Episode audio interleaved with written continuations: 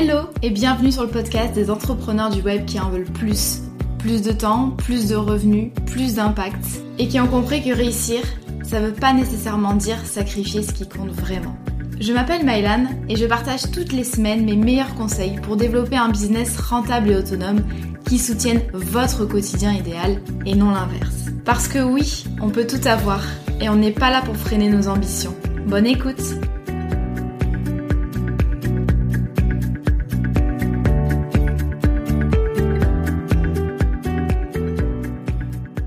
Hello et bienvenue dans le podcast. Ravi de vous retrouver aujourd'hui. J'avais envie de papoter avec vous autour de l'expérience client. Euh, c'est vraiment un sujet que, que j'aime beaucoup parce que je pense qu'on peut euh, faire beaucoup de belles choses euh, en la matière et ça permet aussi de d'être un petit peu créatif. Sauf que il y a parfois des petites choses à éviter et c'est le sujet du jour. vous le savez sans doute en matière d'expérience client, on conseille souvent d'offrir plus à ses clients que ce qui était initialement promis.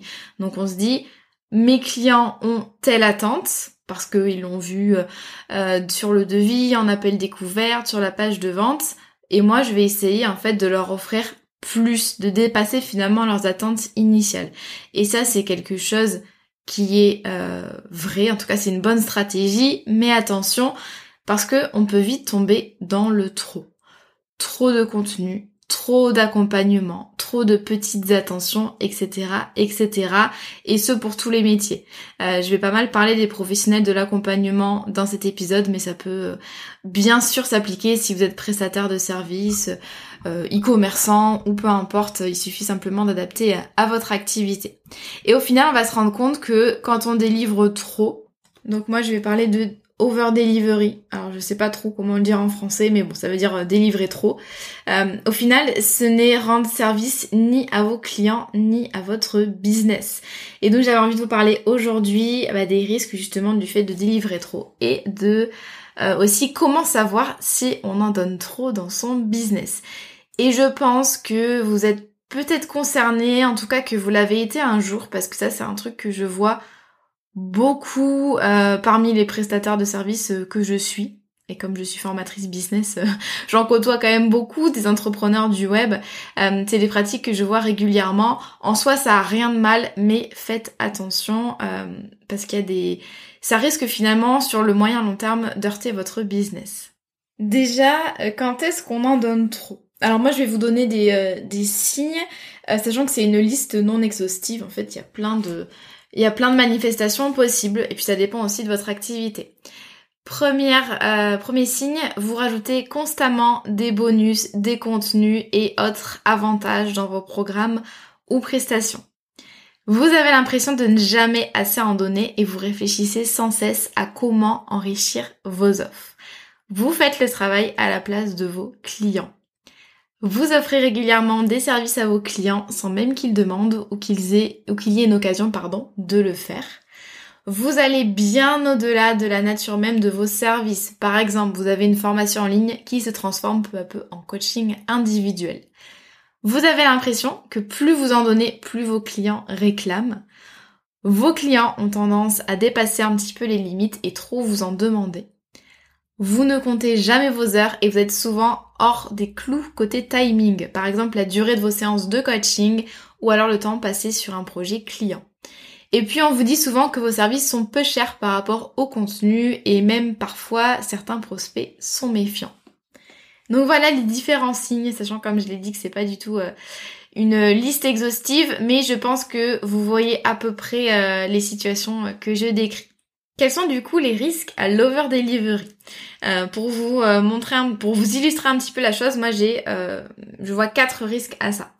Première, premièrement, c'est que trop de contenu éloigne les clients des résultats promis.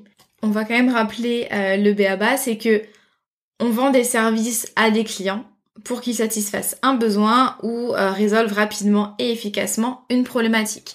Exemple, je vais prendre un coaching business pour gagner plus de chiffre d'affaires et je vais prendre une prestation de graphisme pour faire euh, des faire-part pour mon mariage. Donc faut pas oublier qu'il y a cette notion de rapidité et d'efficacité. Après ça dépend de la prestation, mais globalement c'est ça.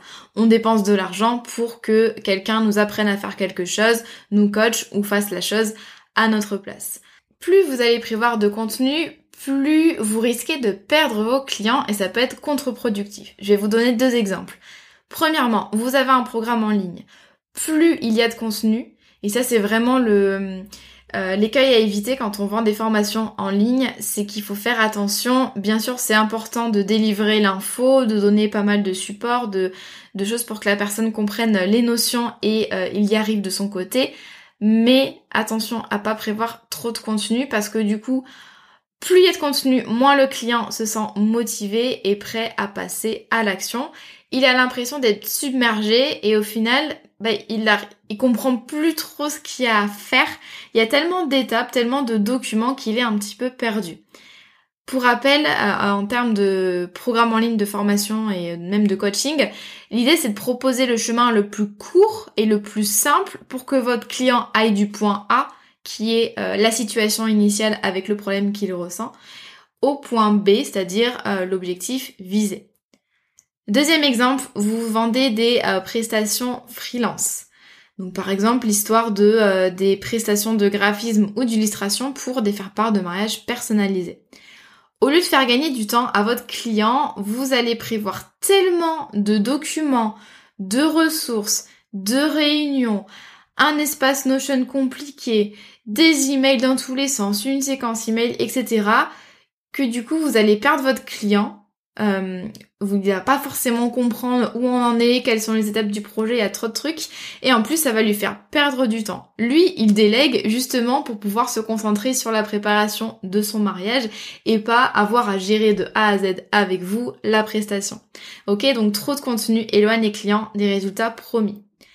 Deuxième risque, et ça c'est lié, mais euh, plutôt euh, côté euh, professionnel de l'accompagnement, l'over-delivery, ça déresponsabilise vos clients. Ça, vous savez que la responsabilisation, c'est quelque chose dont je parle beaucoup dans mes contenus, mais que je trouve hyper important sur tous les plans. L'over-delivery déresponsabilise vos clients et ne leur rend pas du tout service sur le moyen et sur le long terme. Quand on est professionnel de l'accompagnement, que vous soyez formateur, que vous soyez coach par exemple, vous allez avoir tendance parfois à faire le travail à la place de vos clients. Exemple, vous êtes coach business et au lieu de euh, coach ou consultant et au lieu de euh, donner les clés à votre client pour qu'il trouve lui-même la direction à donner à son entreprise et qu'il élabore lui-même les stratégies, eh bien, vous allez élaborer une stratégie de A à Z pour votre client parce que vous vous apercevez qu'il a un petit peu la flemme, euh, qu'il vous dit oh, je sais pas trop, aide-moi et du coup, vous allez euh, élaborer une stratégie de A à Z, vous allez lui donner les templates, vous allez même lui donner les clients tant qu'à faire. Donc vous allez faire le travail à la place de vos clients. Le problème avec ça, c'est que vous allez entraîner vos clients à dépendre de vous. Euh, l'idée de votre accompagnement, de votre programme de formation, c'est qu'ils s'émancipent et qu'ils aient des résultats par eux-mêmes lorsque l'accompagnement sera terminé. Moi, c'est un point auquel je fais attention dans la Micropreneur Academy. Je pourrais prévoir euh, des euh, templates de posts par exemple à dupliquer et à copier-coller pour avoir des clients sur Instagram. Je pourrais prévoir vraiment des choses de A à Z où il faut plus réfléchir, il faut simplement appliquer.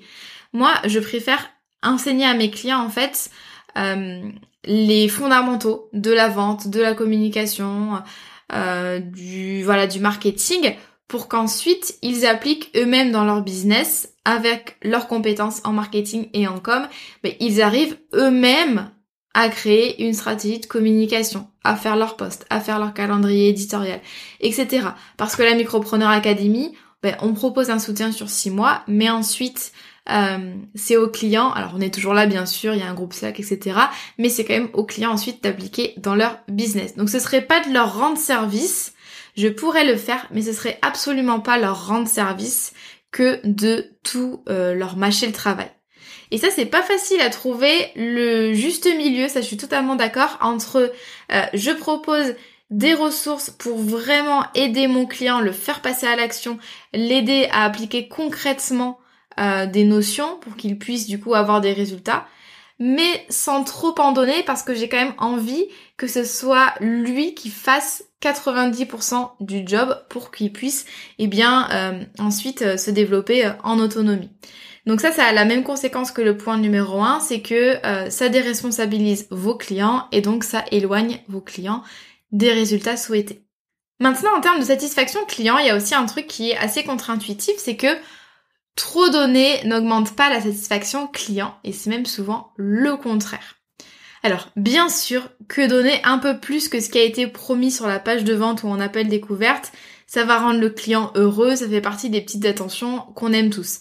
Euh, exemple, vous euh, vendez des prestations digitales et vous envoyez à votre client un kit de bienvenue surprise par voie postale.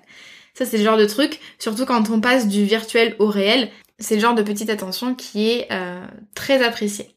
Mais quand vous allez constamment trop donner tout le temps, rajouter des choses, offrir des choses, eh bien, en fait, vous allez déséquilibrer beaucoup trop la balance entre le prix de vos prestations, de vos accompagnements et la valeur que vous délivrez. Vos clients, alors bien sûr pas de généralité, mais c'est comme ça que fonctionnent les humains, vos clients risquent de prendre ça pour acquis, c'est-à-dire qu'ils vont penser que c'est normal. Ils se rendent pas vraiment compte de tout ce que vous leur offrez du coup, ils risquent de ne pas forcément valoriser ce que vous allez leur apporter en plus et ils risquent surtout d'en demander davantage. C'est-à-dire que par, par rapport au prix qu'ils vont payer, vous, vous allez sans cesse relever la barre de leurs attentes et donc au moment où vous, allez vous dire ok je, je, redeviens un petit peu raisonnable et euh, je délivre les choses voilà, en accord avec euh, le prix qui a été fixé, eh bien vos clients vont être déçus et la satisfaction client, je peux vous dire qu'elle va dégringoler. Je vais vous raconter une, euh, une petite histoire. Alors c'est pas aussi extrême que ce que ce que je viens de dire, mais euh, en 2021, mi 2021, avec Leïla, on a décidé vraiment d'être super présente au niveau de la communauté de la Micropreneur Academy. Euh, on voulait vraiment euh, voilà avoir cet esprit de communauté. On a lancé notamment des lives euh, coworking, on a lancé en même temps les programmes Victoire, Business Friend, on était beaucoup plus présente que d'habitude sur Slack, etc., etc. Et on a eu des super retours et nous ça nous plaisait beaucoup. Le truc c'est que fin 2021, on a un peu freiné la cadence parce qu'on préparait la V3 de l'académie. Euh, quand je dis V3, V2, c'est-à-dire qu'en fait, euh, de temps en temps, une fois par an ou tous les un an et demi, je refais entièrement le contenu de l'académie, donc ça représente plusieurs mois de boulot à temps complet. C'est vraiment un projet qui est colossal et cette nouvelle version, on l'offre à tous nos anciens clients de l'académie. Et en fait, on a un peu freiné la cadence, on a été moins présente, on a, on n'est plus allé au live coworking, etc. Euh, en tout cas moins. Et en fait, on a eu quelques reproches isolés. Alors vraiment pas grand chose, hein, euh, et pas du tout méchant ni rien, mais euh, quelques reproches en nous disant ah ben vous êtes moins présente, c'est un petit peu décevant. Vous avez mis en place des choses et en fait ben, vous n'avez pas trop tenu le rythme sur le long terme. Et en fait, c'est là où je me suis dit, on est allé trop loin. Euh, L'académie, c'est une formation en ligne. Alors bien sûr, on vend aussi avec une communauté, un soutien, etc. Mais l'académie, euh, ça n'avait pas vocation, et d'ailleurs ça ne l'est toujours pas, à devenir euh, un centre de rencontre, une association, un mastermind, etc. L'académie, ça reste une formation en ligne. Et nous, notre euh, devoir, euh, enfin je dis nous parce qu'il y a aussi l'équipe maintenant, mais moi mon devoir en tant que formatrice business, c'est de délivrer une formation de qualité, facilement euh, applicable, qui donne des résultats à mes clients. Et donc là, je pense que ça résume, ça illustre parfaitement le, un des risques en fait de l'over delivery, c'est que vous allez mettre la barre trop par rapport finalement au prix de vos prestations, à la nature de vos prestations, et dès que vous allez un peu step back, eh bien euh, ça risque de deurter finalement la satisfaction client, ce qui est quand même un comble.